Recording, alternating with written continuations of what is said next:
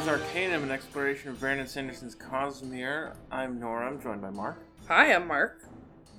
and Autumn. Hi, I'm Autumn. We moved, We moved. um, which shook up our schedule a little bit. Um, but we're all back. Everything's fine now. Everything's Yeah. you know fine. Uh, how are you? I'm okay. I'm a little worn out from moving. Mhm. I'm finally recovering. Um, just, I guess, a week and two days now we've been here, um, and I feel like I'm finally like getting back to normal a little bit. One of those doesn't really count because it was Thanksgiving. Yeah, Uh, I've read some stuff. I've read some stuff. I, I've only read eleven books, so if you want to go first.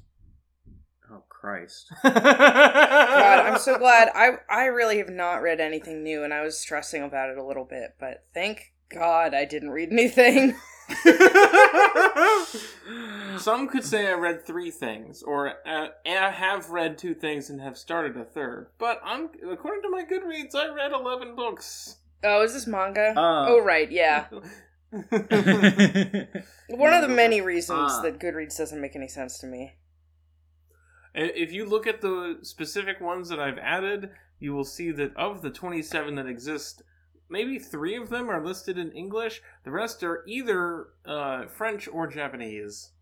well, okay. There's no consistent spread except for the new versions that are getting printed. You keep throwing to me and then talking about your thing. So why don't you talk about your thing? Oh, sorry, I didn't mean to be rude. I was just ro- lightly roasting you. I was just responding to Mark. Okay. I will talk about my stuff then because mine's pretty brief. Um, while I drove the U-Haul, I reread um, something that may shock and discredit you, which is almost exactly the audiobook is almost exactly the length of what it takes to drive from St. Louis to Chicago, which is So- convenient. little humble brag that you drive in the big U-Haul. Very impressive. very impressive driving. Um, I, I don't know how much I have to say about something that may shock and discredit you on reread. I've podcasted about this book at great length in the past. Um, it is a very personally meaningful book, but um, it- for for people who, who aren't familiar, it is essays and memoir and scripture um, kind of like brought together. Uh, it's by Daniel M. Lavery um, uh, about like growing up in a very Christian household and transitioning um, in your 30s. Um, and I just think it's a, I think it is like a very good book. I think it gets to like the heart of what being trans is to me and i uh it's like a thing i'm very reticent to say because i don't want to like talk about transness as like a universal narrative. I just think it like hit very close to home for me specifically.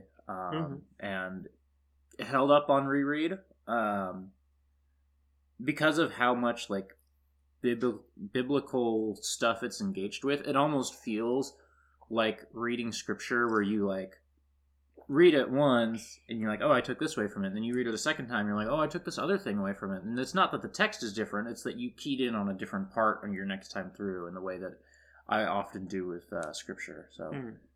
uh, really glad I reread that. Yeah, that's a great book. Um, Uh, I, um, what am I trying to say?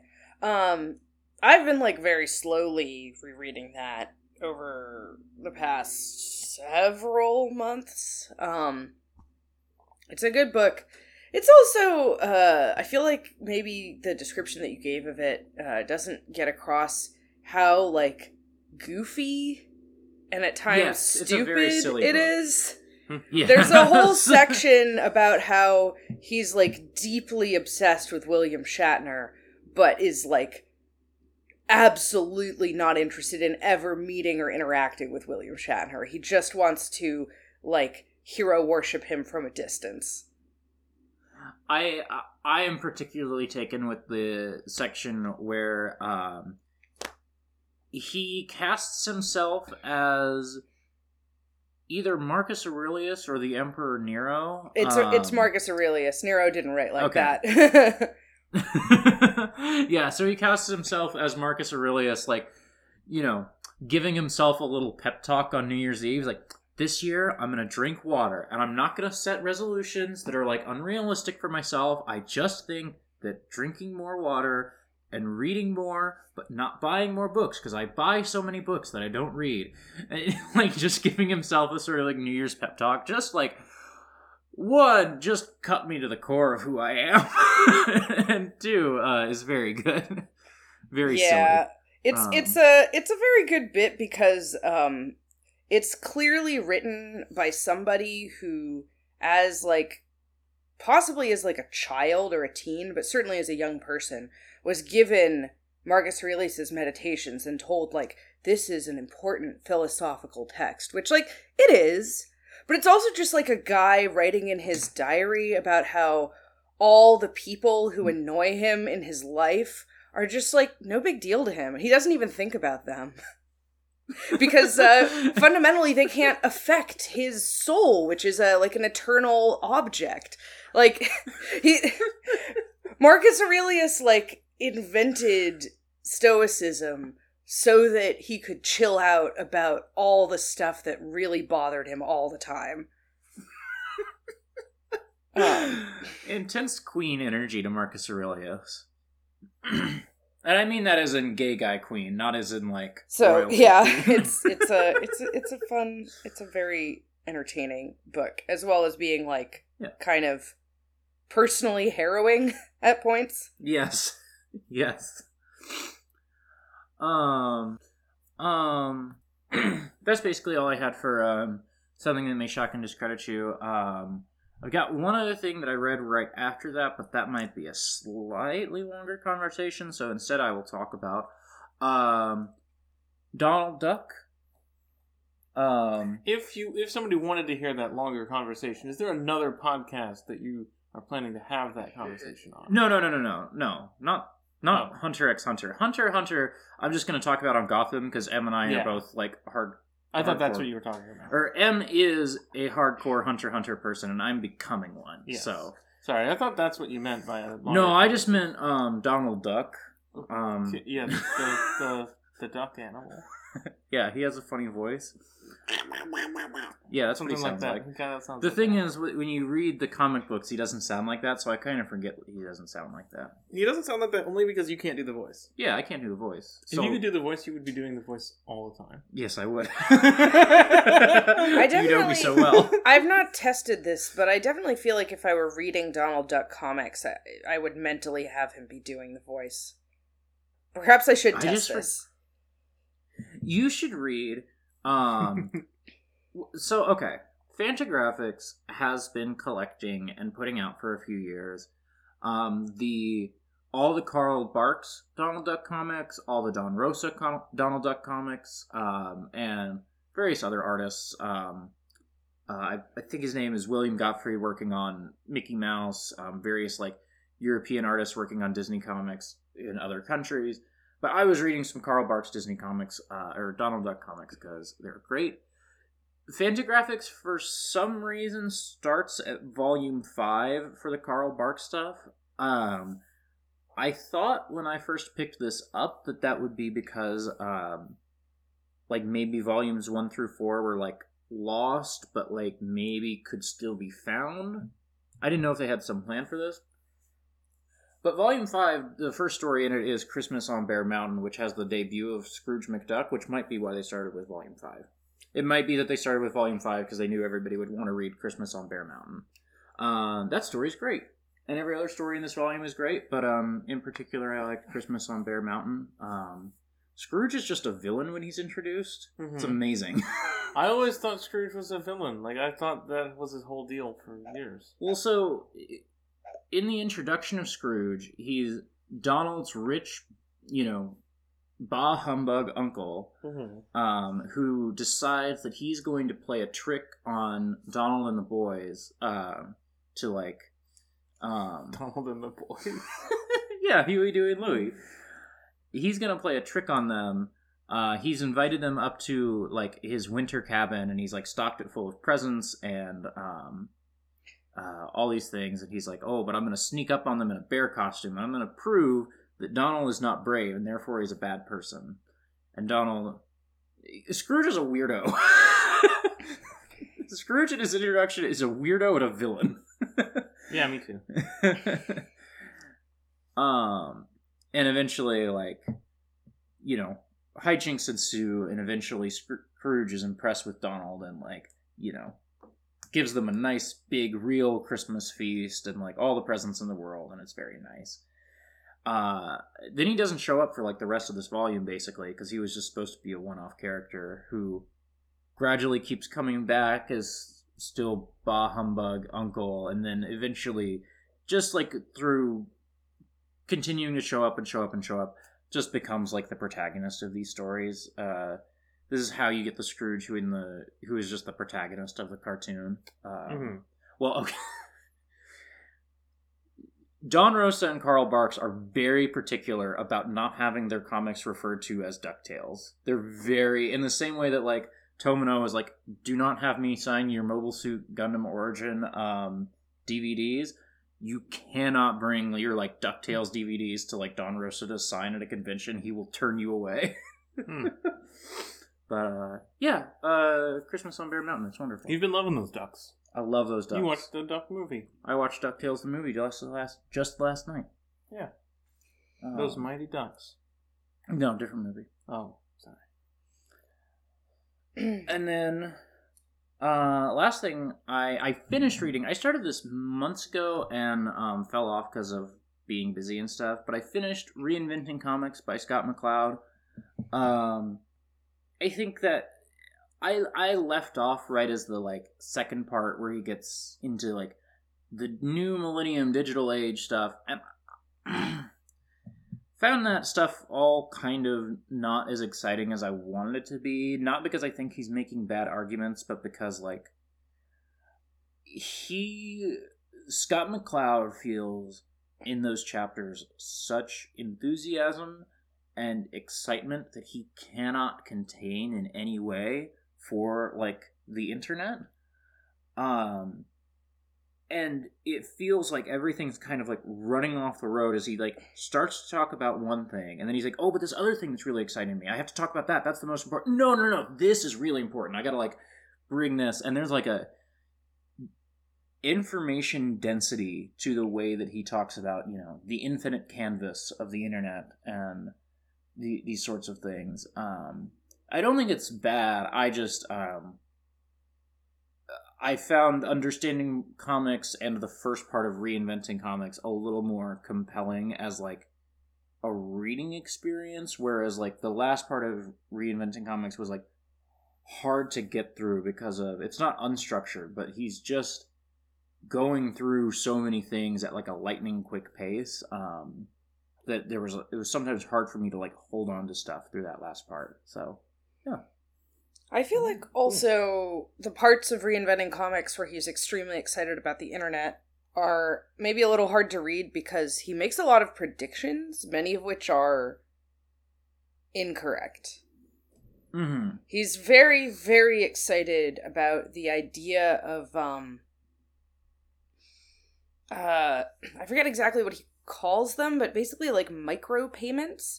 Like he thinks that the internet is going to enable people to buy uh, like a an issue of comics online for like 25 cents.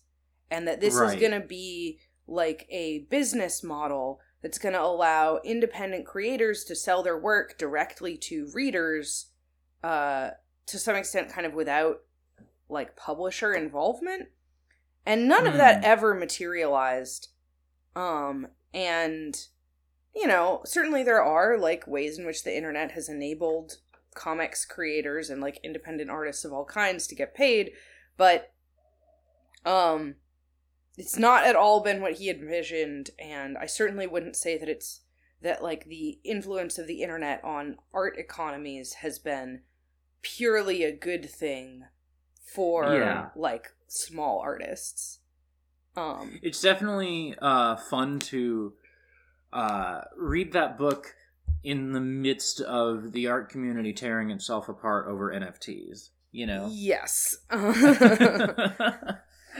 um, or like I think and like I think Yeah. one thing that's striking is that he was wrong about this almost immediately too. Like when I was reading Reinventing Comics when I was like a like a tween, I already knew that he was kind of wrong about this stuff because I was into web comics and I knew that all Mhm. the web comics I liked were supporting themselves with t-shirt sales and a Yeah, little bit T-shirts with and ads. ads. Yeah. Yeah. Um so yeah. like it's entertaining and and and interesting, intellectually interesting to read someone to see what it looked like the future was going to be like from what 2000, right? He wrote that in 2000. Um but uh it gets a little depressing, I guess at times. Yeah, um well and like how do I want to say the thing? Um I I guess McCloud like at every turn in this book um underestimates um capital in some ways. Yeah. He's like, no, no, no. Publishers, we won't need publishers anymore because, um, like, we'll be able to, you know, put things out uh, and and directly to the consumer, and we'll cut out the middleman. Um, and like, doesn't account for the fact that one of the purposes of the middleman is um, to get a paycheck that is stable, so that you can afford like health insurance. You know, um, like McCloud just like thoroughly underestimates like corporate consolidation um that that venture capital would enter into the realms like patreon or kickstarter of like taking a cut off the top of um um that that sort of crowdfunding like but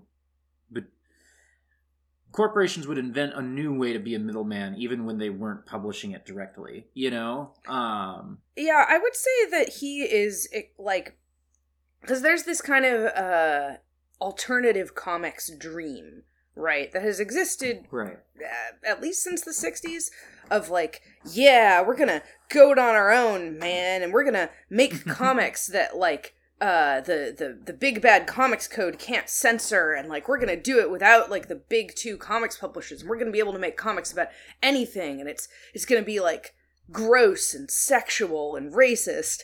Um And, I uh, love Robert Crumb. I don't actually, but and and like i don't want to i don't mean to slander uh, scott mccloud by saying that like he is invested in all of the things that sucked and continue to suck about the like alternative slash like independent comics scene as it developed over the decades but he's definitely invested in the kind of dream of independent unfettered comics art being somehow more Hmm. real and raw and i don't know I, I read this very interesting article recently that was basically a review of this um kind of retrospective on fantagraphics as a publisher um that- yeah, I was, that reading that too. yeah that was extremely I, I- should i should figure out i should find actually the the name of that article so that we can like I plug can it probably here pull, pull it up. I believe it.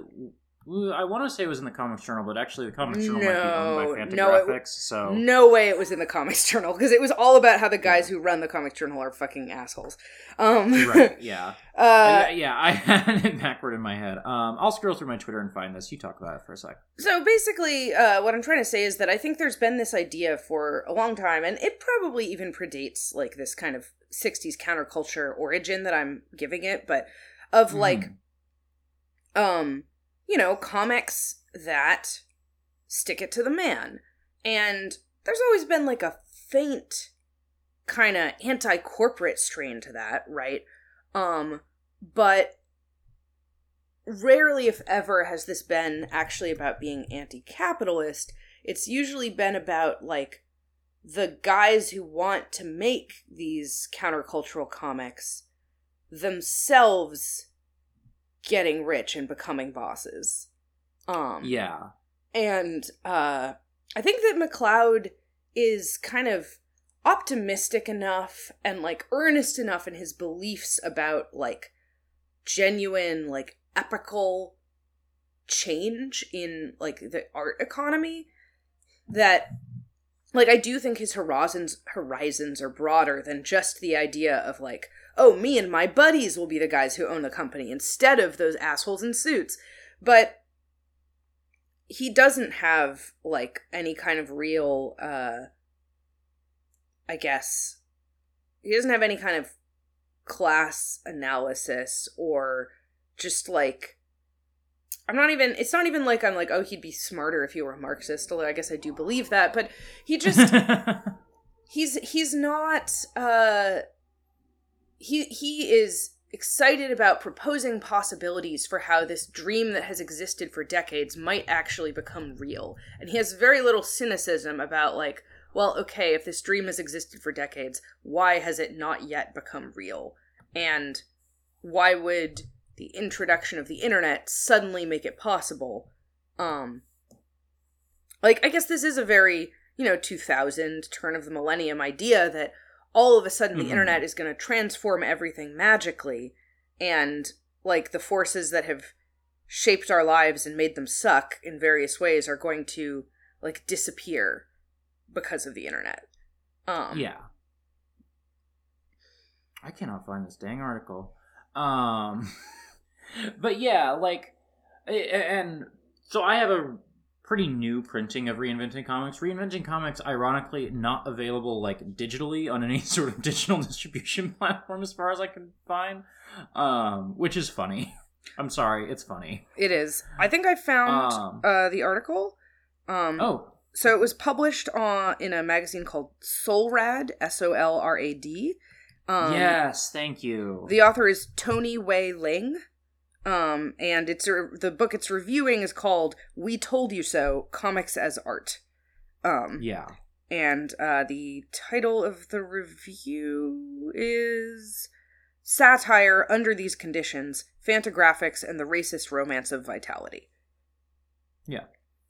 Um so I have like a relatively new printing of Reinventing Comics. It's got a new cover that I hadn't seen before. Um there's like a much older cover that I'm more familiar with.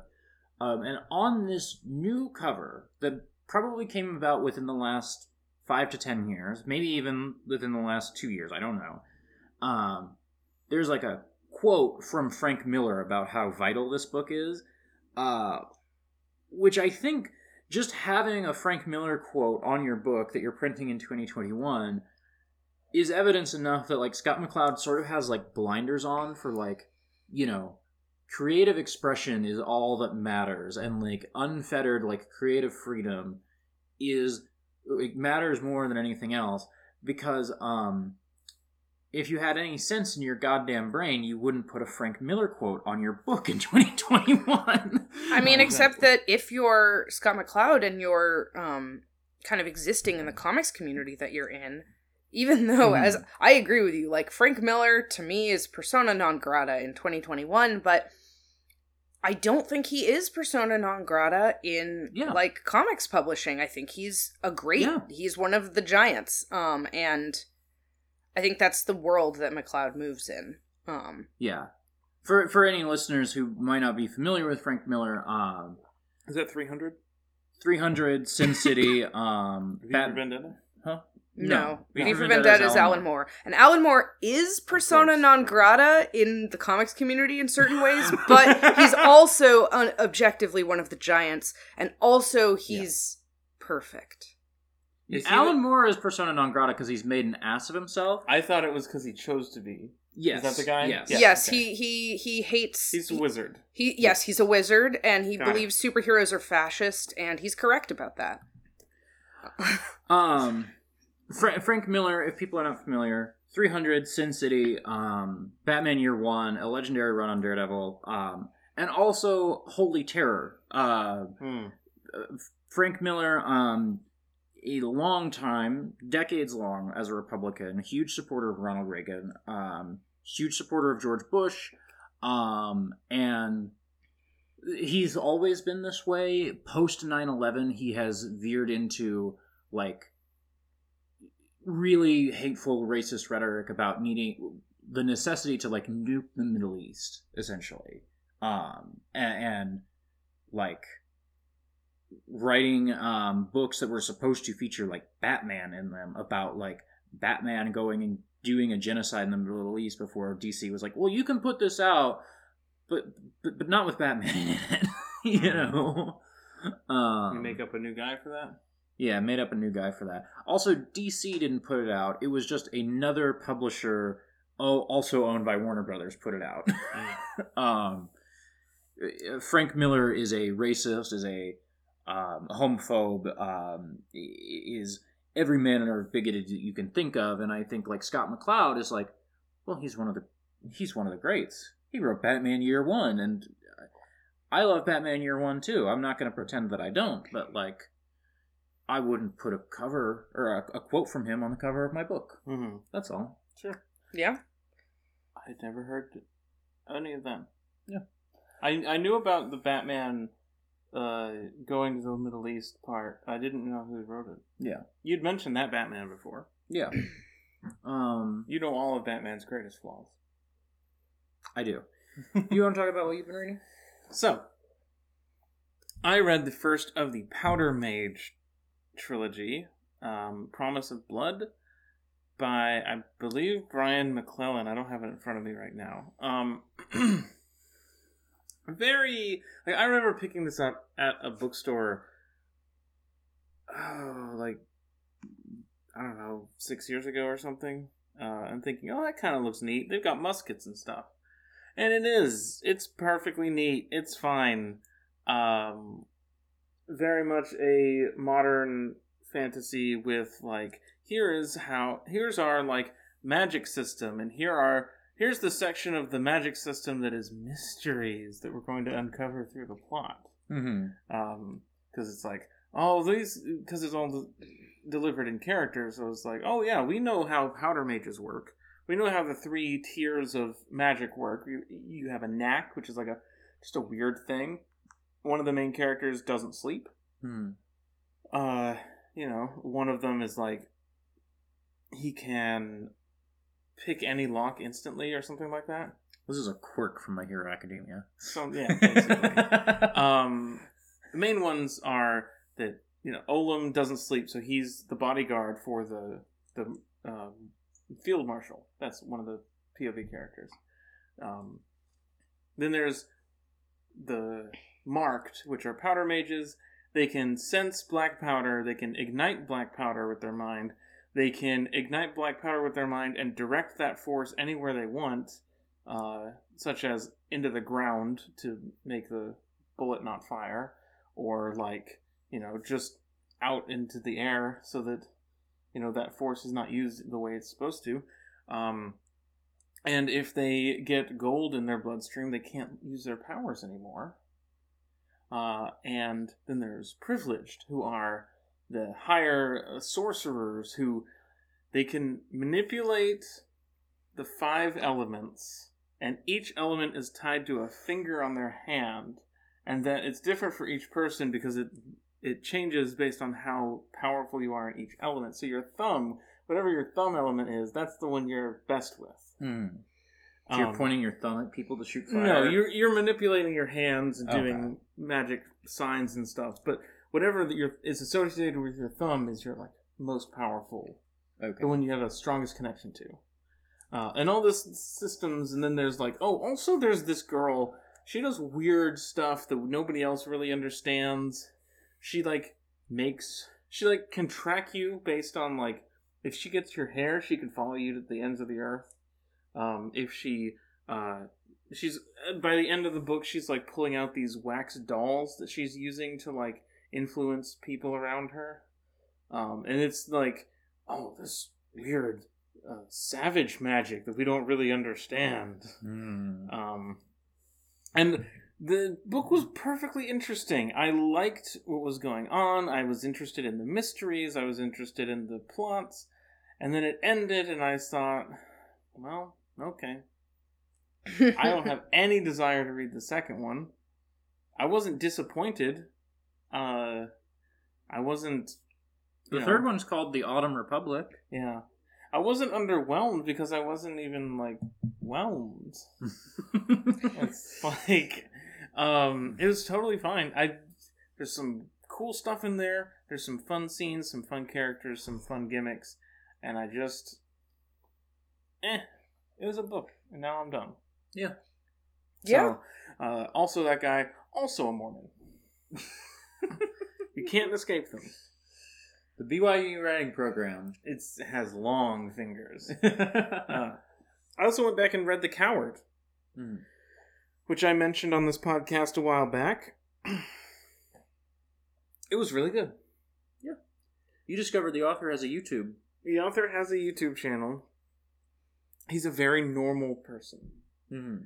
He tweets about like line the line at the Starbucks, that kind of thing, right? like, oh, I'm gonna. It's a, it's a big tea day today. You know, it's very cold. Mm-hmm. He's very normal, which means that he's written his book. Like he's put out six books before this one. Mhm. Because normal people just like in in the in the in the like field of YouTube authors, the more more normal and boring you are, the more likely you are to have finished books. Whereas the more eccentric and online you are, I find the the less likely the, those uh, creators Daniel Greene has finished one book, to two books. oh, a book and a novella. um, You know, I have to But- say, I feel like the, I- I didn't previously know this that basically everyone in book YouTube is trying to write their own fiction work. mhm. Now that you've like said that, or, or really just implied that, I realize that of course it's fucking true, and that's why it's bad. Criticism is its own goddamn thing. I don't ever Yes. want to write fiction. Like I, I'm not saying okay. There have been times in my life where I've wanted to write fiction. I'm not saying it could literally never happen in my life, but I don't want to make a career writing fiction. and I think that people who make criticism because they would really rather be writing fiction and view criticism as like fundamentally a way of producing advice for writing fiction are bad at criticism. So now I understand why book YouTube is so bad. yeah, basically. um at least a lot of the ones that i have seen there are some that i'm like not convinced are also trying to be authors but um one of one of the YouTubers you watch has pivoted into having a Netflix show.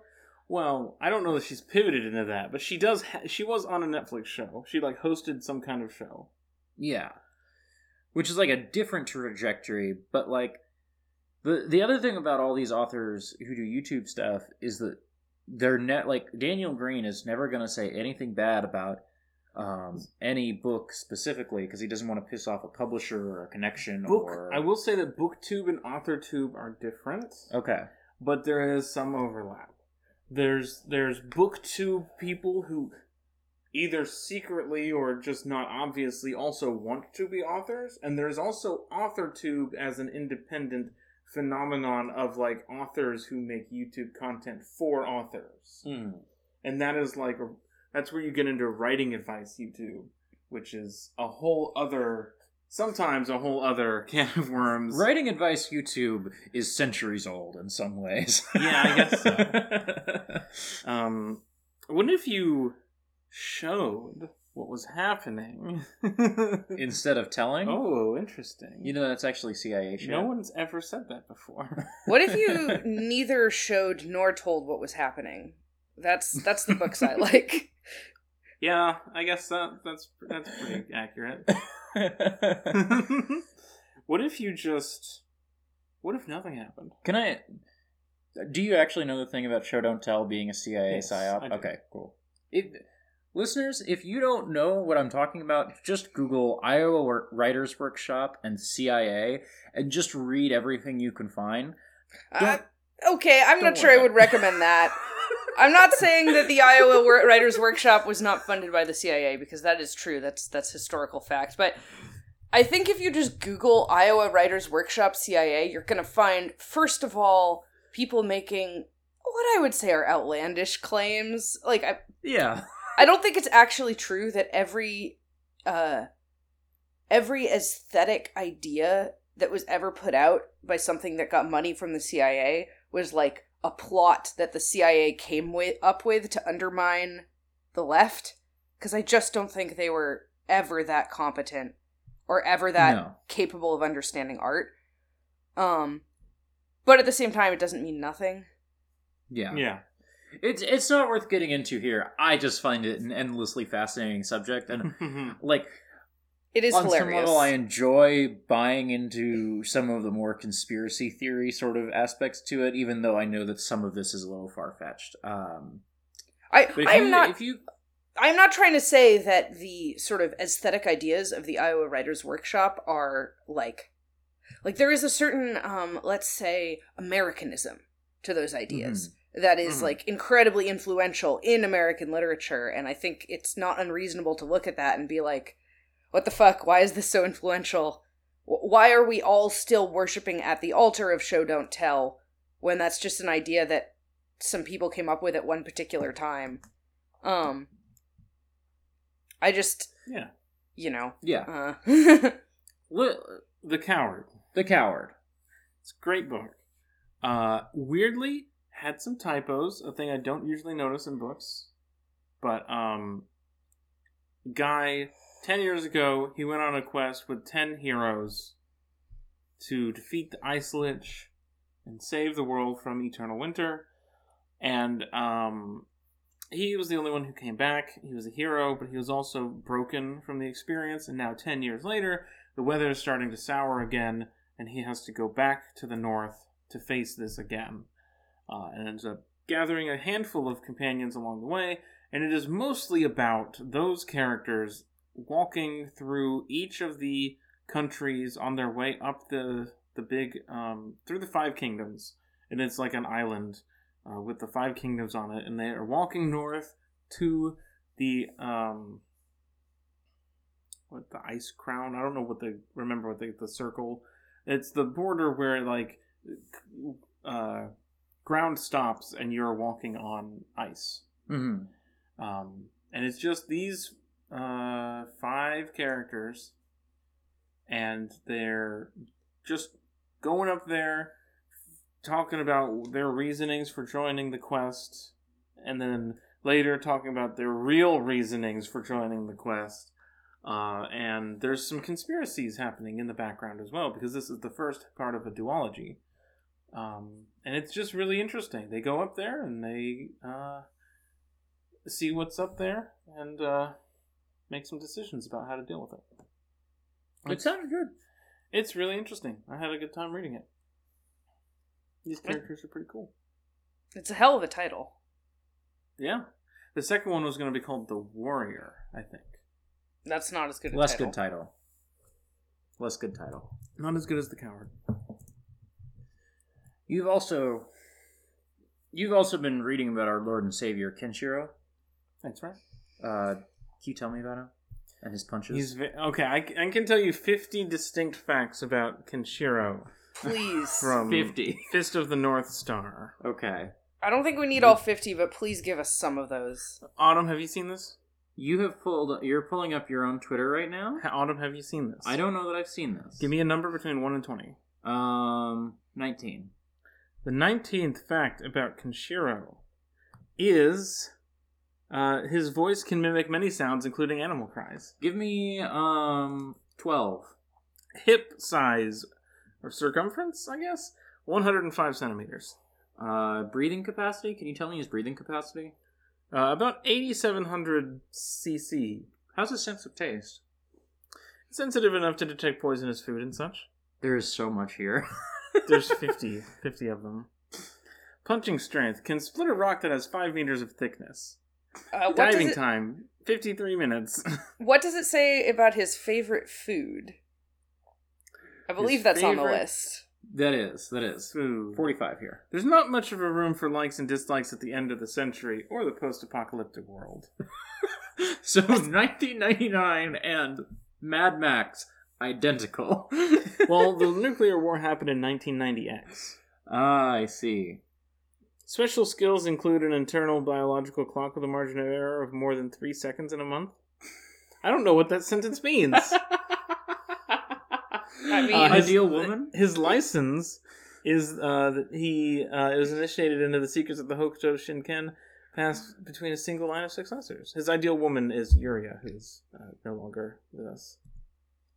I'm so shocked to hear that his ideal woman is dead. That's not something I would ever Uh, have expected about a, a tough martial arts guy. Weirdly, there's a, a woman on the cast right now who bears a striking resemblance to Yuria, but I'm sure that's a coincidence. it's probably a coincidence. Uh, a different character is in love with her, so So there could never be any issues. That Yeah. sounds there very don't seem to be any issues because that guy's about to die. he got he got jabbed in specific pressure points where uh, Raoh, the Fist King, uh, um, uh, said you're going to die in three days because I've hit you in the exact right places, uh, and also it's going to suck really bad. You're going to be in a lot of pain. And he's like, "Damn it, I have to live for uh, what's her name, Ma- uh, Mamiya." Hmm.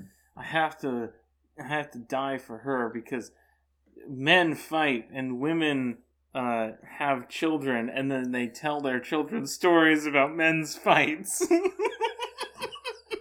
Gender. So, okay, I have to admit, I, I do know, broadly speaking, what Fist of the North Star is, in that I know it's an incredibly influential manga about, like, a god of martial arts. Not Yes. literally, a guy who is, like, an incredible martial arts force. I just realized that there's probably manga out there about actual gods of martial arts, but he's not that. Named Kenshiro, um, and that, like, everything's very, like, tough and post apocalyptic. But I do not actually know what the like narrative premise of Fist of the North Star is. What's it about? What happens? Uh, fundamentally, Kenshiro is um, the sole heir of the Hokuto Shinken, a particular style of martial arts focused on hitting pressure points on the body to cause different effects. Um, usually, when he does this, people explode. Sometimes after he utters his uh, sort of iconic uh, catchphrase, uh, "You're already dead."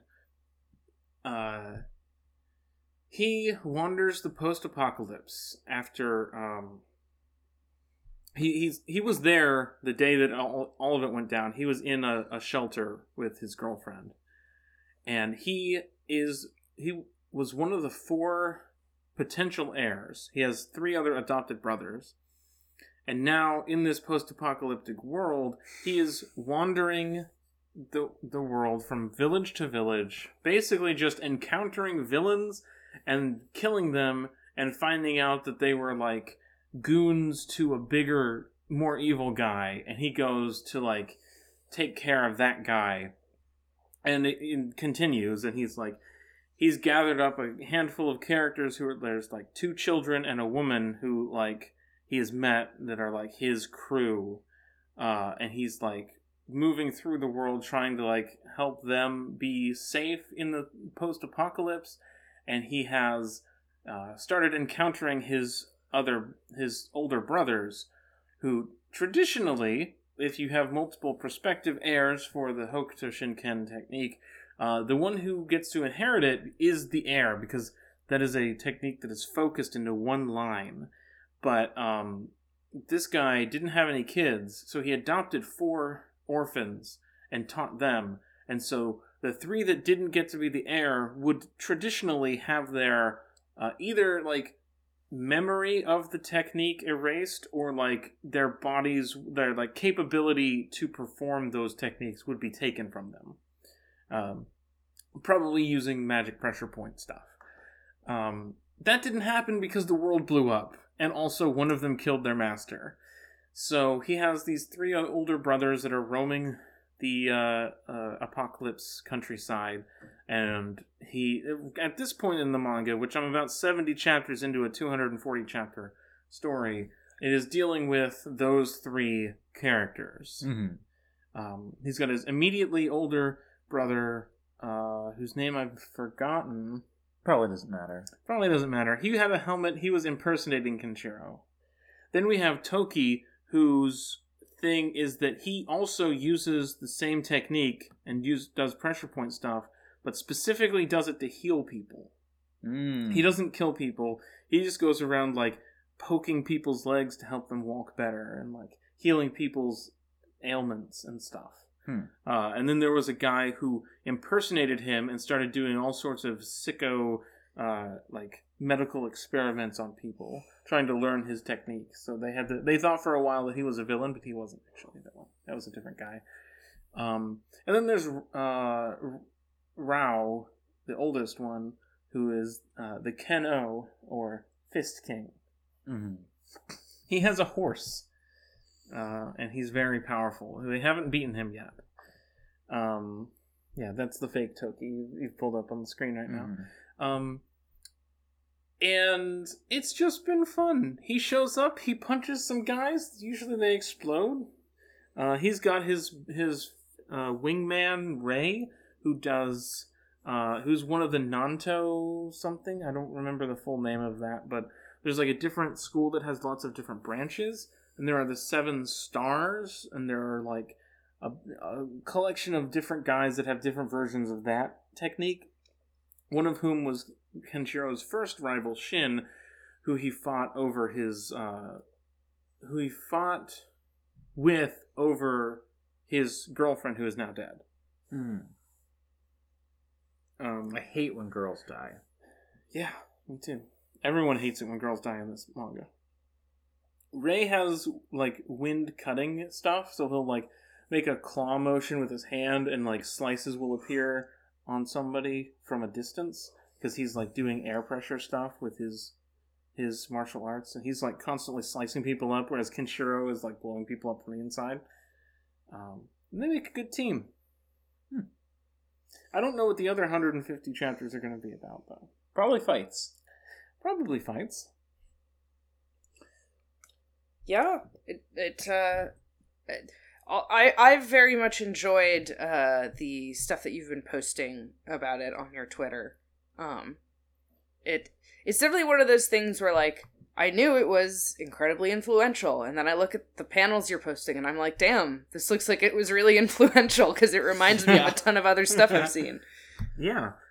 the Um, art style, I haven't. I've looked at stuff you showed me. I haven't like spent much time like staring at it. The art style just reminds me of Berserk, straight up and down. Like Berserk just seems like it is doing this art style. You might also recognize some familiar familiarity with um, Kenshiro's design if you are a fan of JoJo's Bizarre Adventure. Yes. Um, because JoJo's Bizarre Adventure is, let's say, inspired by Fist of the North Star in many ways. Um, but uh, I think Fist of the North Star is cooler and more interesting. He punches so good. Should we talk about Mistborn? Uh, I suppose. yeah, My fears I, about the uh, Fist of the North Star hardcovers not like being finished. Ha- like people have been telling me that it's pretty likely that those will come out, so I might start collecting those. They're, it's pretty good. The art is really good. But uh, other than that, I don't know that I have that much more to say about Hokuto Shinken. Yeah. Hokuto no Ken. I think it's. Hokuto no Ken. Yeah. Hokuto Shinken is the martial arts. I typed in Fisher of the North Star, which is a different book. Goodreads has it listed as first of the North Star, so you know. Goodreads is such a crappy website. it really is. Yeah. So I'm Um, nine nine volumes in. I've got twenty seven total. But anyway, I'm Yeah. keeping I- it. I don't have a ton to say about what I've been reading because most of what I've been reading has just been stuff I was reading last time we talked. So, like, I'm continuing with Orlando. Uh, she finally finished the poem that she's been working on for 400 years, and then it occurred to her that she might theoretically want someone else to read it. Um, but conveniently for her, it's the end of the 19th century, and so publishing has been invented. Uh, she went into a bookstore and was like, "Oh wow, they just sell these things now, huh? Okay, please send me all the important ones to my mansion." And then she left. Um, and I guess they mailed her all books. Anyway, um, that that's been very interesting. Um, but I probably am not actually going to have more to say about it until I like finish it and can have a bit more of a perspective on it, I guess. And I'm continuing with Homestuck, and I don't have a ton to say about that. Uh, you know, it's very, very good how quickly you can hear Molly get invested in Vriska, and you're listening to Let Me Tell You About Homestuck Alpha.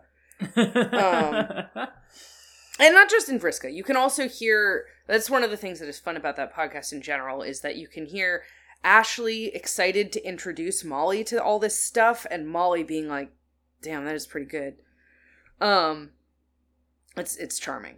Uh and I'm continuing with I think maybe the last time we talked I had finished uh finished the fractal prince and hadn't yet started the causal angel. And now i'm like a pretty significant chunk into the causal angel. And it's great. Uh, the causal angel is all about who is going to get their hands on the kaminari jewel the key to Planck locks. Um, and that's that means something to me now as a concept because the book has kind of explained it but i think it's better if you don't know what the fuck any of that means and you just know that it's an important jewel and uh, obviously Jean le Flambeur is trying to steal it because what the fuck else would he be doing with something called the kaminari jewel?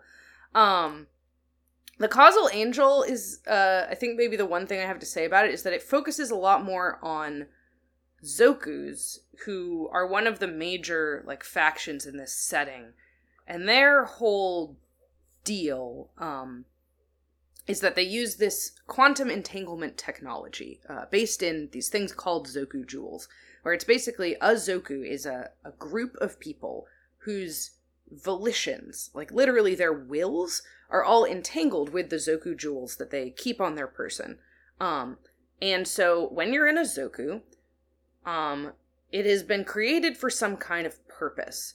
Um, and the the entanglement technology of the Zoku jewels kind of takes in everybody's will towards that purpose and in a mysterious way determines the ideal way to allocate the resources that everyone has to fulfill that purpose. And so, for example, um, if you were in a Zoku that was dedicated to the preservation of media, periodically you would just get like kind of a little nudge in in your like mind that would be like, "Oh, I should go seed this one particular torrent. That torrent needs seeding." And just everyone in the Zoku would have this like weird influence on their mind that would collectively accomplish whatever goal they had all said they were going to do together. Um so that is very cool, I think, conceptually. But also Zokus are gamers. This technology was developed by gamers, and they all think about the world in terms of games. Like this whole maximizing allocation of resources thing, they think about it on some level as a way to like score points and like advance. Um, and so they're all incredibly obnoxious. um, but also, like I said, very cool. And so I'm enjoying all the Zoku stuff while also fucking hating the Zokus. Um, yeah. This is no Zoku, boy, no Zoku. uh, that's that's uh never mind, I was gonna try to make a good joke, good joke about that, but I can't, sorry.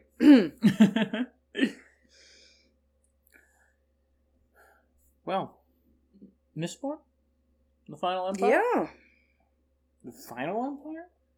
That's what it says. Your final empire. Let's talk about uh revolution and religion. Who wants to do who, who's am I doing it? You're doing it. I okay.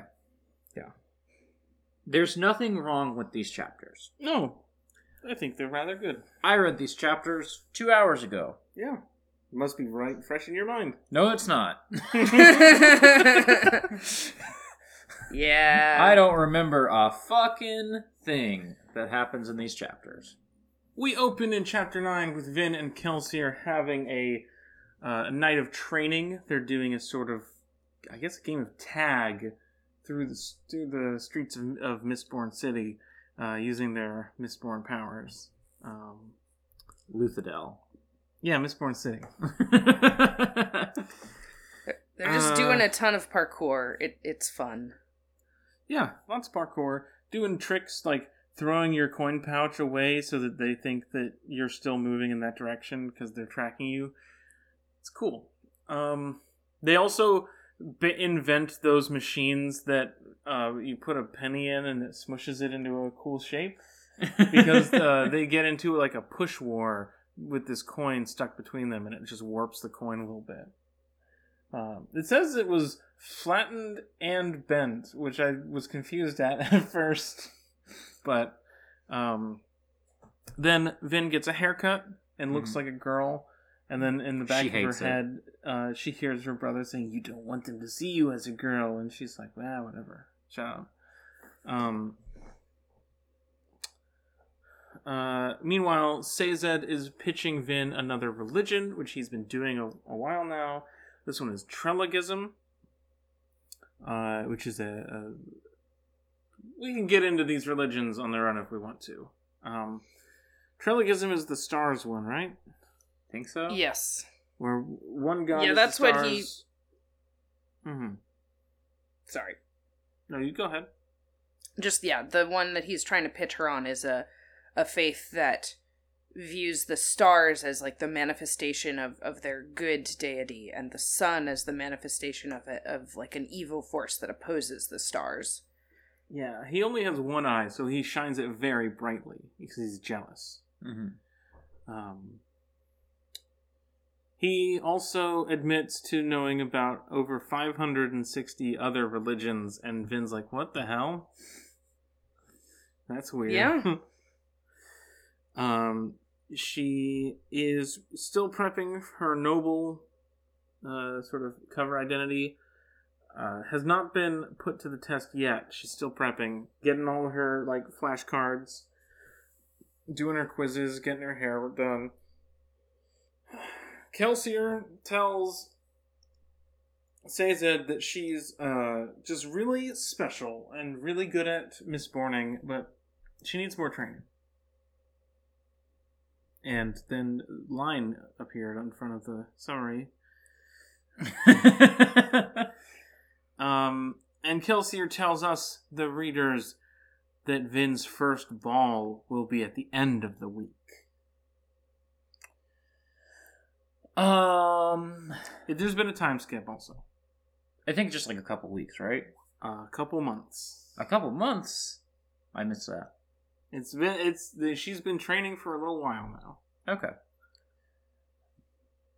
I got nothing No, here. I'm sorry. this chapter is just nothing to me. I'm sorry.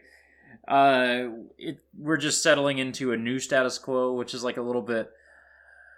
I just want things to get moving a little more because next week we should be doing our first ball, which will be fun. yeah, it just feels like this chapter is the first eight chapters are all exposition, and then this chapter is like, oh, let's settle into a new status quo. But there hasn't been that much to shake up the status quo. Mhm. I feel like you know.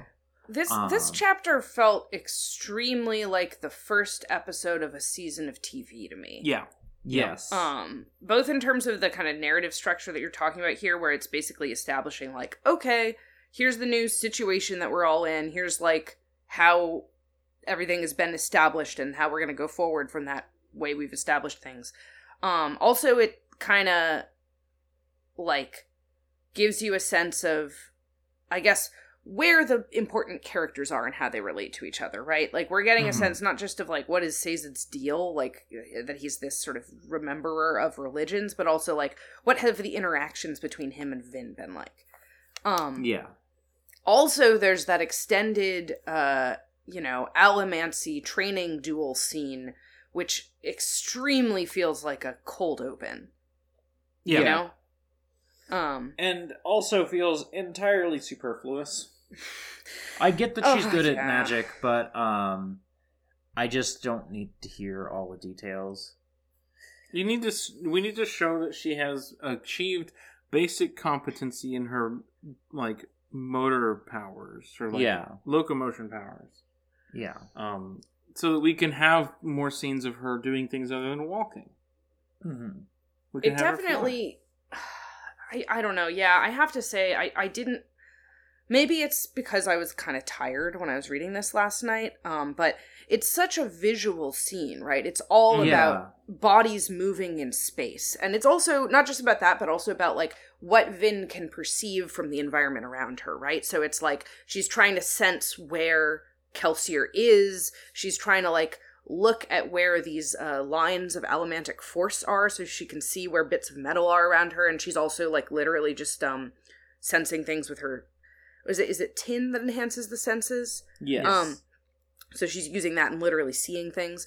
Um but i didn't find myself able to like picture it visually very well um which is unfortunate. Um i think fight scenes in written fiction can be hard.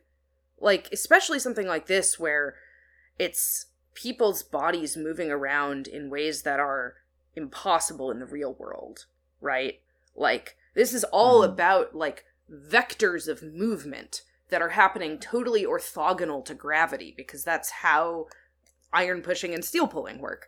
Um and yeah unfortunately it's not really clicking for me and I, i'm sad about that because that's clearly going to be a huge part of this book I remember the later ones getting better, at least. So Yeah. there are there are like fight scenes I can remember. Yeah. Yeah. this. So I think uh, this one is just bad. i think that probably if the fight scene had more meaning like Mm. if we knew what vin's goal was or what her opponent's goal was or what her relationship is to her opponent it would it would be more interesting. But this is just a training scene. There's an attempt to build a little drama by not telling you that her opponent is kelsier until basically the end of the fight. But it's so obvious that what she would be Yeah. doing at this point in time is training against kelsier that hmm uh when her opponent's name was not mentioned i was like oh obviously it's kelsier right like Yeah. they're not just gonna have her fighting some actual enemy at this point that doesn't like make narrative sense Right. um We also get the ten great houses of Luthadel: Venture, Hasting, Elariel, Tekiel, Lekal, Erikeller, Arakel, Haunt, Urbane, and Buvidas. Urbane, also the name of uh, Saint Urbane from uh, Demon Souls. By the way. Great video game. Um, Came out years after this book. I, I guess the um, it's important to know Venture right now uh, because she's going to a party at House Venture at the end of the week. But um, I will say that five of these houses are hyperlinked on the summary, and five of them are not. yeah, i i didn't mention this before when lord venture was first mentioned in this book but i can't fucking cope with there being like an important noble family called venture well, you better it's the learn to cope because I- I Sorry. know, but it's just I just he's fucking Rusty Venture to me. This is just what if Rusty Venture was a fucking like Victorian nobleman and I and the problem is that's a hilarious and compelling image. That's like something the show would actually do. So I think that's just lodged in my mind. It's not going to get out of here. That man thought- better not have a bodyguard or I'm just going to die. I thought you meant venture as in like a business venture, like. Well, that's also funny, but that's like but but that that's just me being like, well, I think this is slightly funny um Hmm. uh I guess language world building because I did notice that basically all the names most of the names of the other great houses sound like they are from the same language. Elariel, Tekiel, Leka, Lekal, Erikeller, Erikel. Mhm. Venture is just an English Yeah. word.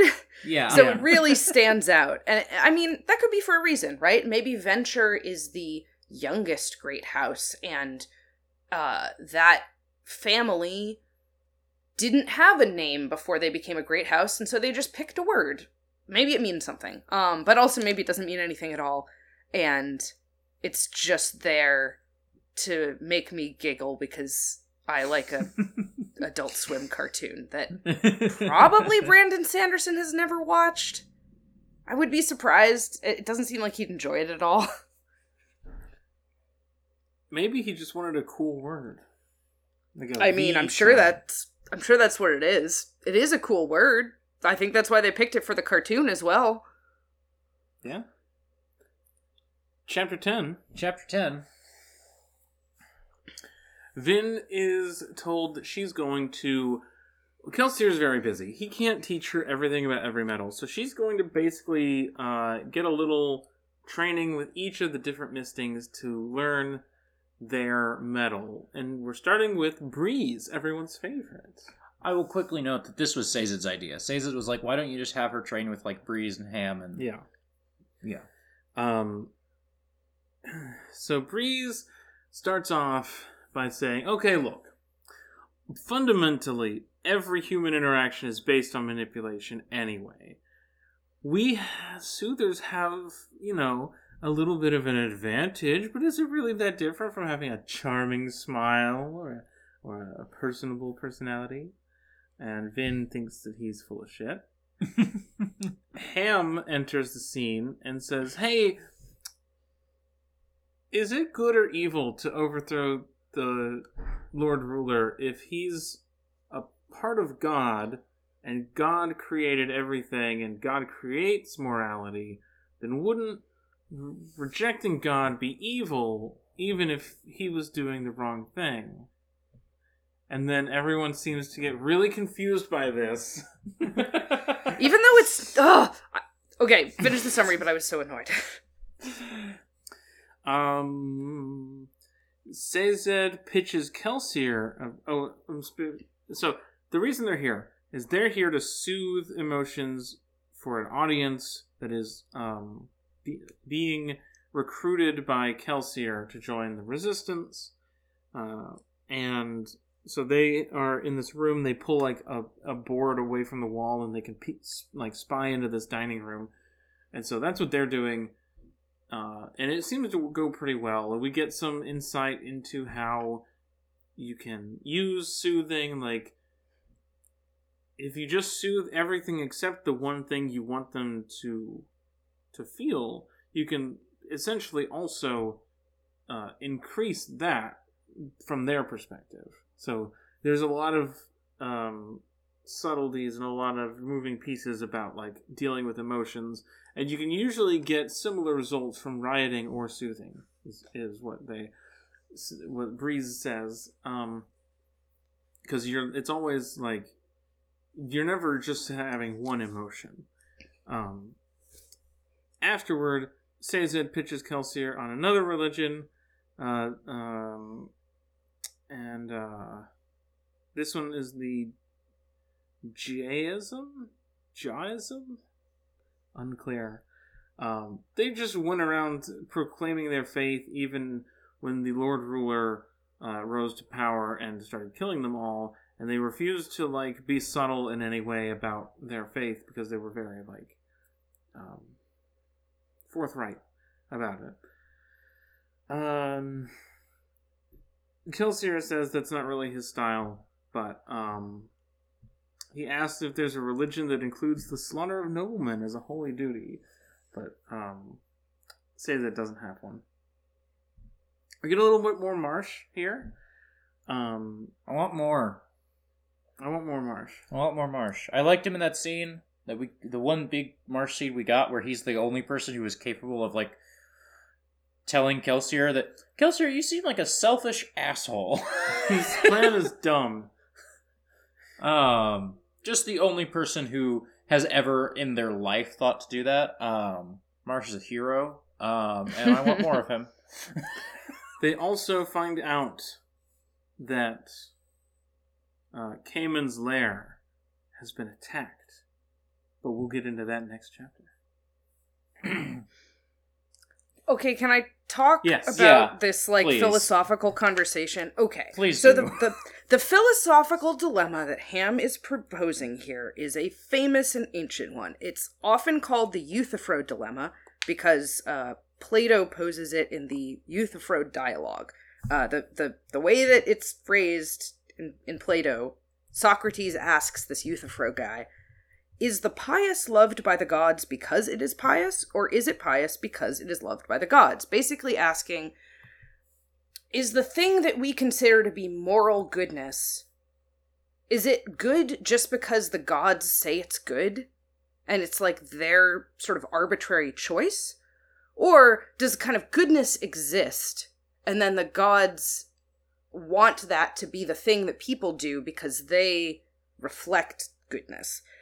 And then obviously there are all kinds of complicated responses you could have to this. Like for example, the the sort of variation that Ham is expressing here is like, wait a minute, so if God declares something to be good, does that automatically make it good? Or does goodness exist outside of God, and does that mean that actually God could declare something good when it's really evil?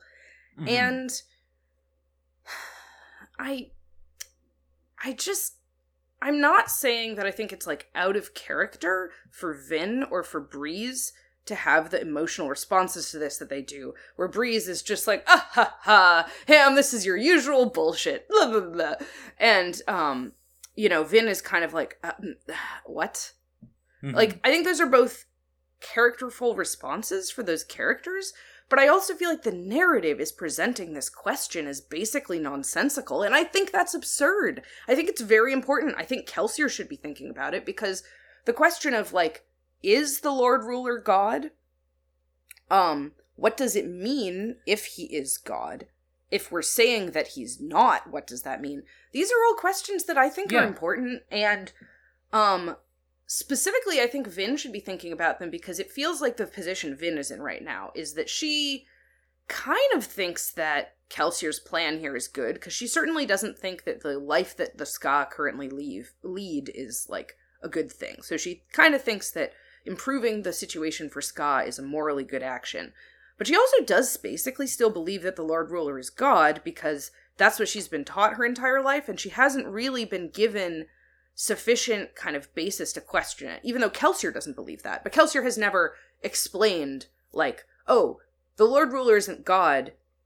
Here's what they lied about, or or here's what God is, or actually God is a fake idea. Kelsier has not explained anything about what his broad perspective is on uh, God or morality, and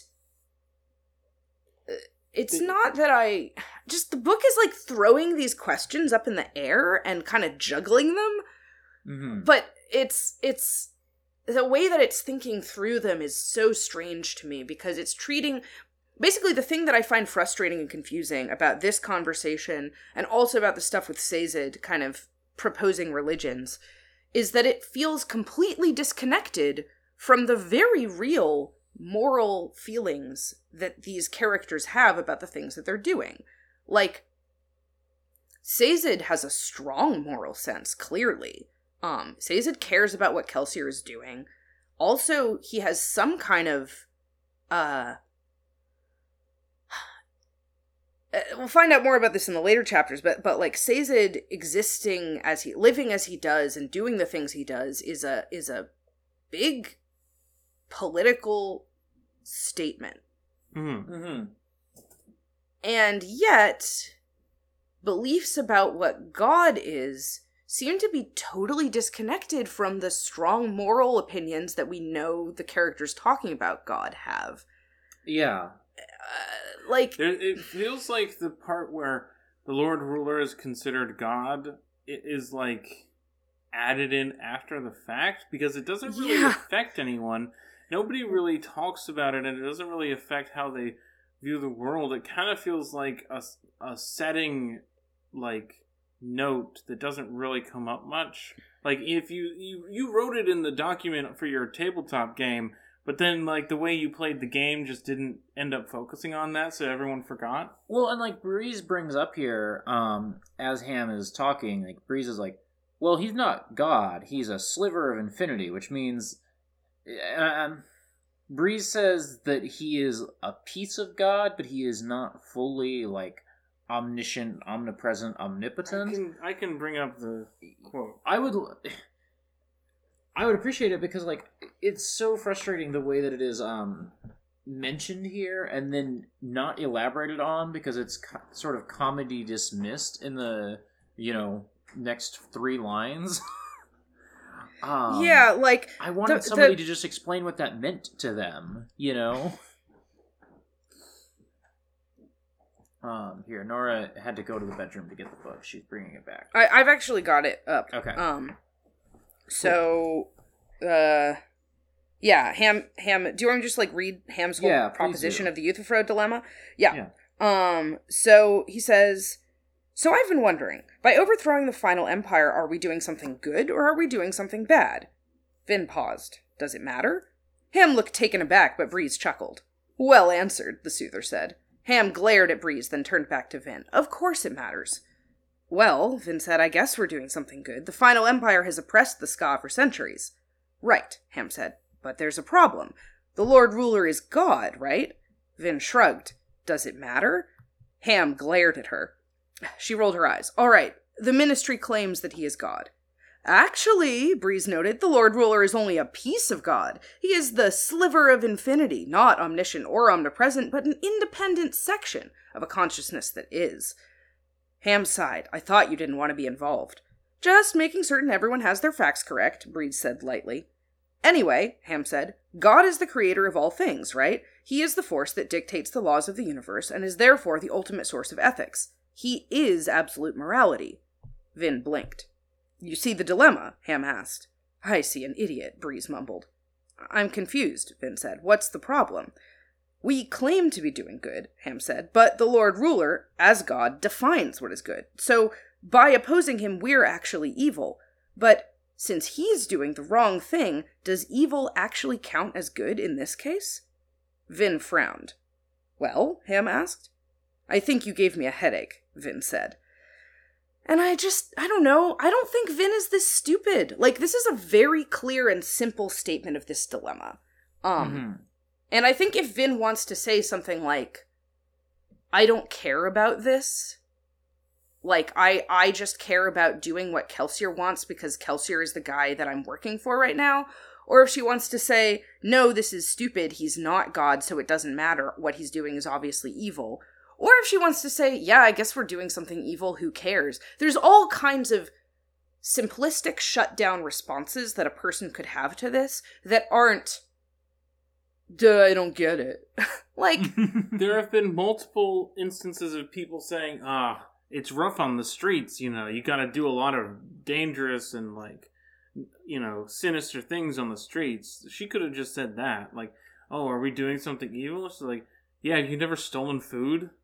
Mm-hmm. yeah, that it, it. I just don't think that.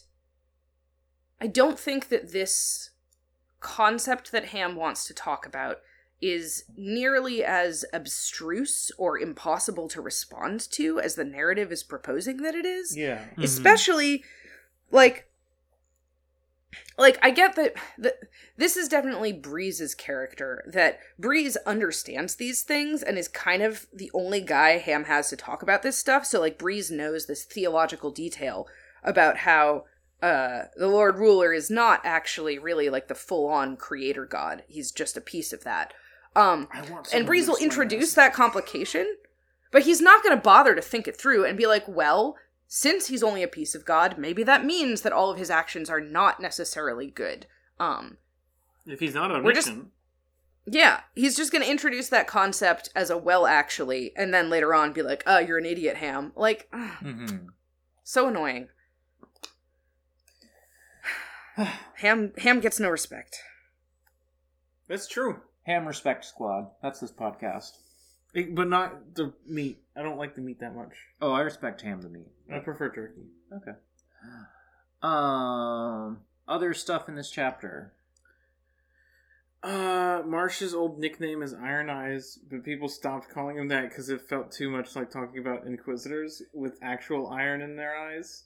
Why did they start calling him that in the first place then? Because he has a hard stare. I know, I just think you would have come up with a different.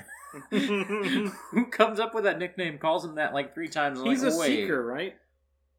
I don't know. That doesn't use iron, first of all, but it does. It is eye themed. I guess so. Um, is I I definitely think we're supposed to think that Vin and uh Lestibournes, or whatever this character is going to be called later, have some kind of vibes going on. Uh, because because Vin uh, is like catches his eye and, and chats with him and tries to ask him about this nickname thing, even though he's impossible to understand. Um, so clearly she kind of likes him, I guess. yeah. I don't know. Um, Chapter 11? yeah. The speech is the speech itself is not that interesting. I feel like. Um, It's not all on screen either. yeah, it's not all on screen. Um, and I guess the one like detail that isn't noted here in the summary, uh, that nor like kind of paraphrased, kind of add stuff to, um, is that like Breeze is like we're only getting like a couple people from each of these meetings. We're not going to hit our like ten thousand goal. Um, I guess that's like plot stuff that Mm-hmm. is important to note.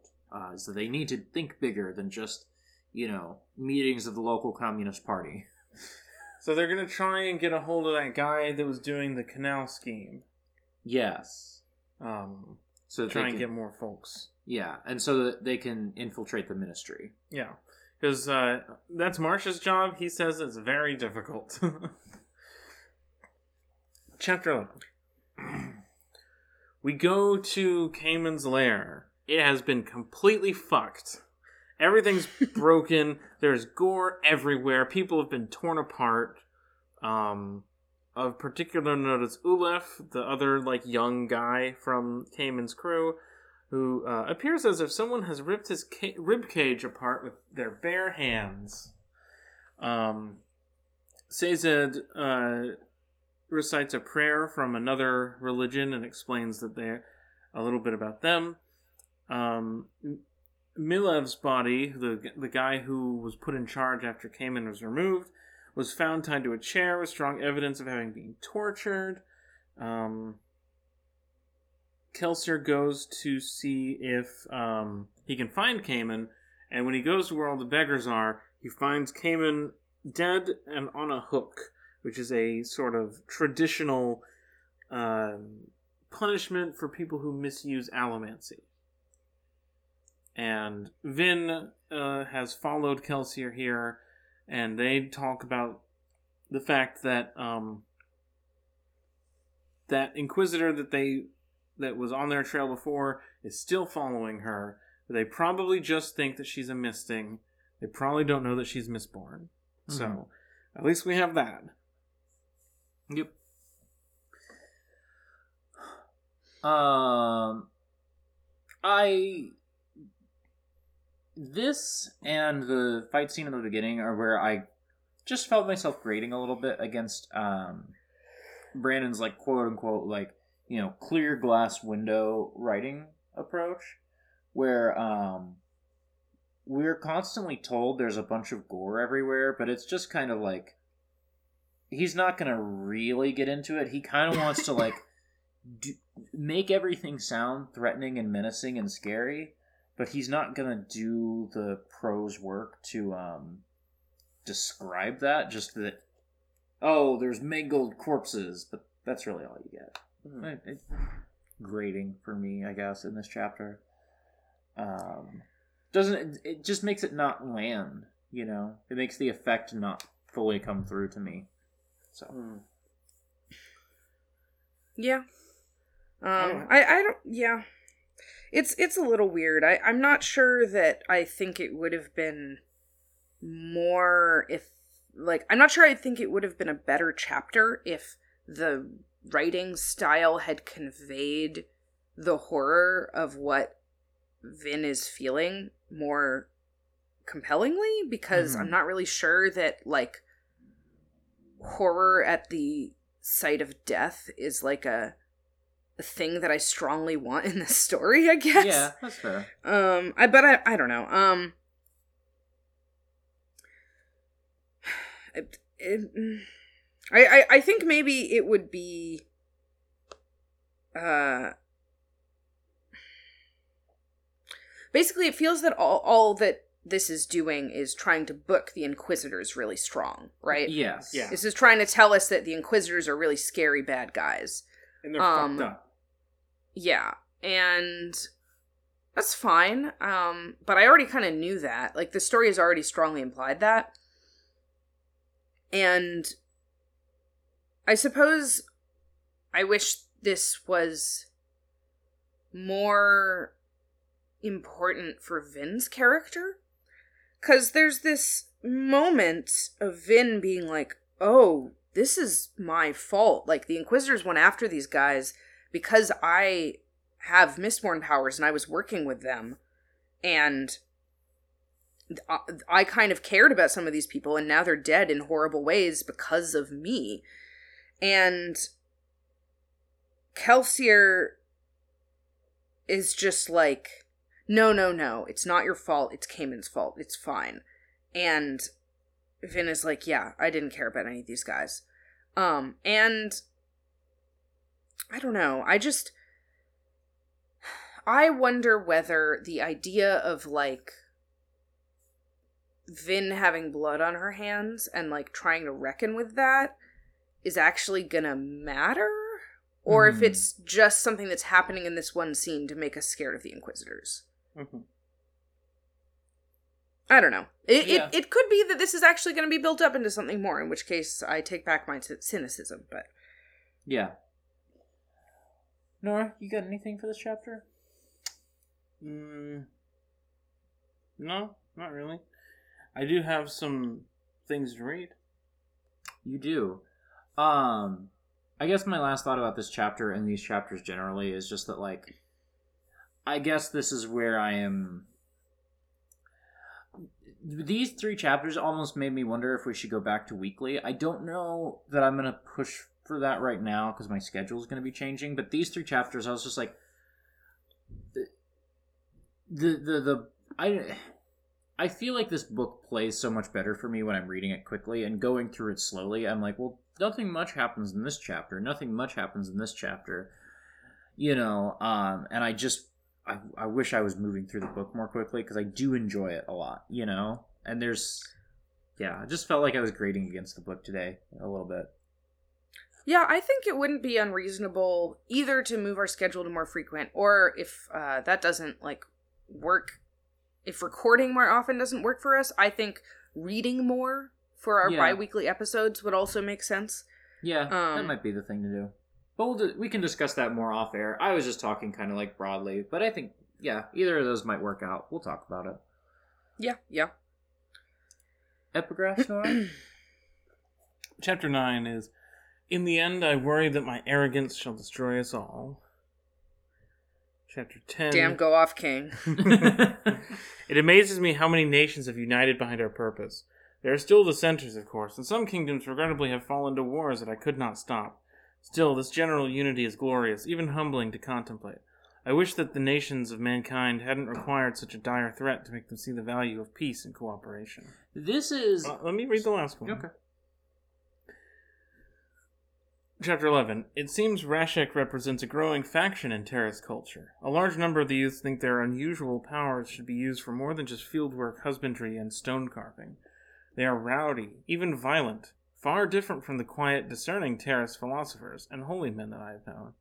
They will have to be watched carefully, these Terris men. They could be very dangerous if given the opportunity and motivation. So the one on chapter 10 I thought was really interesting. Um, I don't know that we've gotten this picture before of whenever this person is writing, um, you know, before going and uh, vanquishing the deepness or whatever. Mhm. Um, like, it's just hard to imagine in some ways there being many disparate kingdoms in the setting we've seen so far. I Mhm. think partially because we really have only seen one city, so it's like hard to imagine like how big is the final empire you know how are their kingdoms we only see this little tiny bit of it um i i, I hope that we get a little more uh, stuff about that because i just think that's interesting and it's just not a side of this that we've seen before that i you know yeah Mhm. yeah, Um, I, I I agree. I, I think that uh, something else that for me has like uh, uh, uh, mm, given me a little taste of that concept is, is Sazed talking about this huge number of religions that once existed. Because clearly, you know, that implies as well that implies a huge number of different cultures, right? mhm. um I mean, obviously you know one one i guess nation or or whatever can have multiple different religions but um obviously at some point in the past this was a much less homogenous world. Right Um, right. And so that's interesting i think. Um Yeah. I Well- also think that uh I mean I think I've said before that it is my belief that the person who is like the kind of author of these little um, epigraph snippets is the is the Lord Ruler. Mm-hmm. Um, and I think that this thing that he thinks about Terrismen is an obvious kind of suggestion of that because Mhm. uh, clearly in the current day, you know, Terrismen are understood to be the consummate servants. Um, and uh, there doesn't seem to be some awareness that they have magic powers. Mhm. Mm-hmm. Um, so it sounds like this ancient hero, whom I contend becomes the Lord Ruler, made Terrismen into servants somehow to control them and ensure that their powers wouldn't be used to rise against him. yeah. I feel like that's being very obviously Yeah. foreshadowed by the Yes. thing he says here. Yes. That that plays exactly into something that Sazed is talking about in this chapter. I don't Sazed doesn't say anything about magic powers, but um, he says things like the keepers and Yeah, I mean, he kind of. I guess it's at the end of um chapter uh cha- chapter um ten. yeah. He he does he says something about like that uh being a keeper and like just living. No, it's not a. Th- okay, I'm sorry, but he says something about how like just living the life that he does is dangerous for him.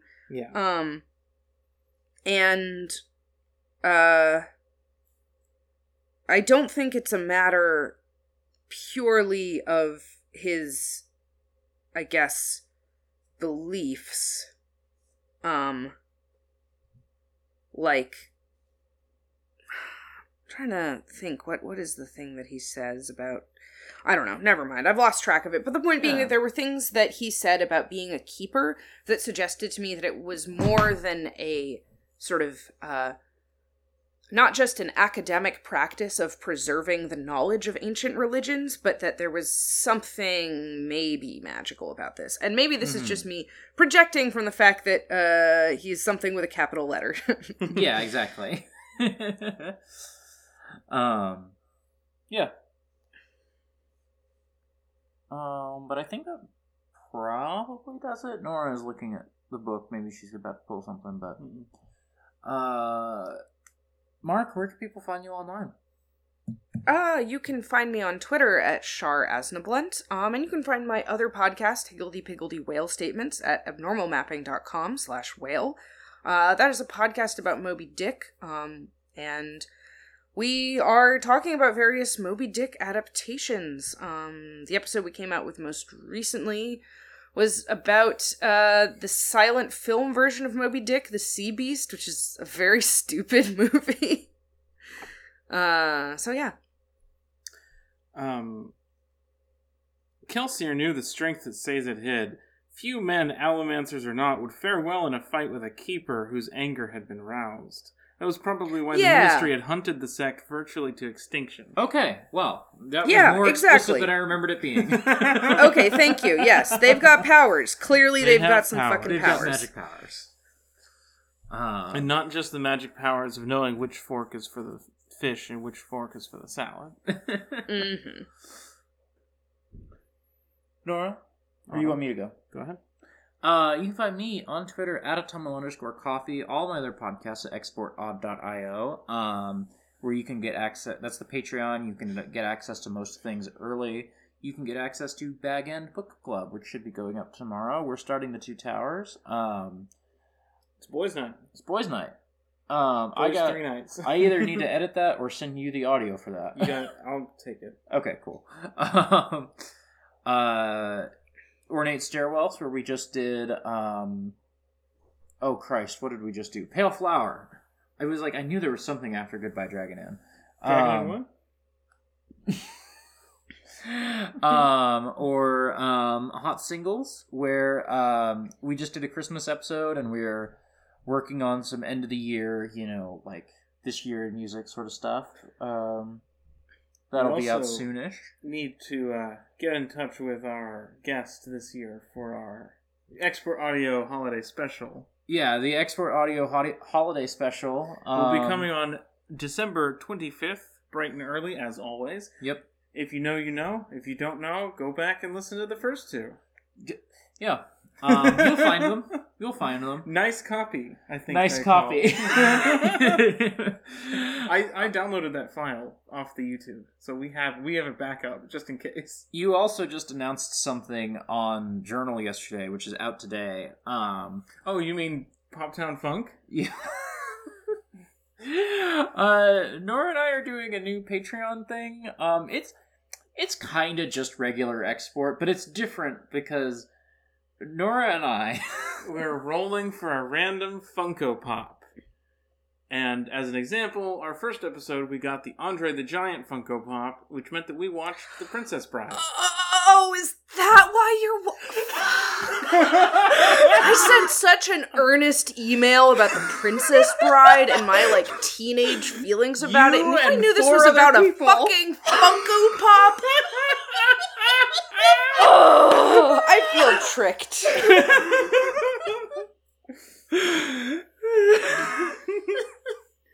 Everyone sent us emails about the Princess Bride except for M, who knew the gimmick.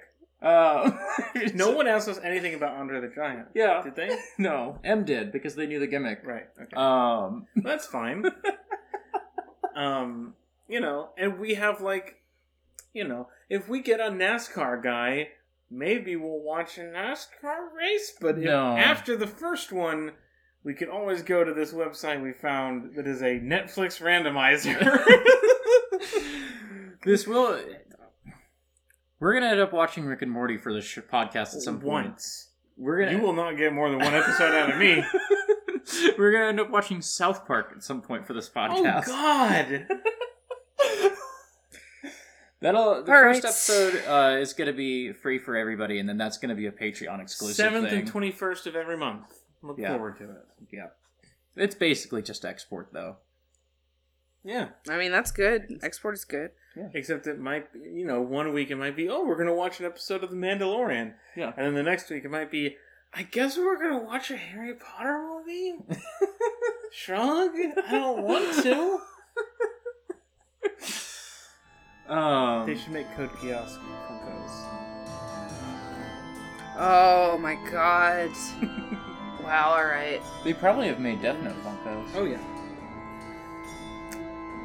Anyway, You can find me on Twitter at Nita Nora, find stuff I've done at NoraBlake.online. Give us money on the Patreon, and you can listen to us talk about who knows what next time. yeah.